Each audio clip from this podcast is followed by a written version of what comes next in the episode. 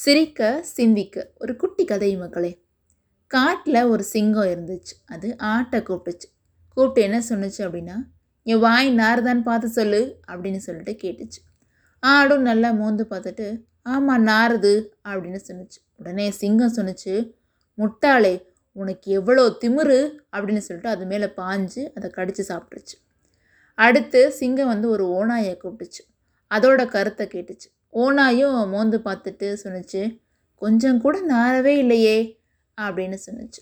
அப்போது சிங்கம் சொன்னுச்சு மூடனே பொய்யா சொல்கிற அப்படின்னு சொல்லிட்டு அதையும் அடித்து சாப்பிட்ருச்சு அதுக்கப்புறம் ஒரு நரியை கூப்பிட்டு அதே கேள்வியை கேட்டுச்சு. அப்போது நரி சொல்லுது நாலு நாளாக கடுமையான ஜலதோஷம். அதனால் எனக்கு ஒரு வாசனையும் தெரியலையே அப்படின்னு சொன்னுச்சா நரி.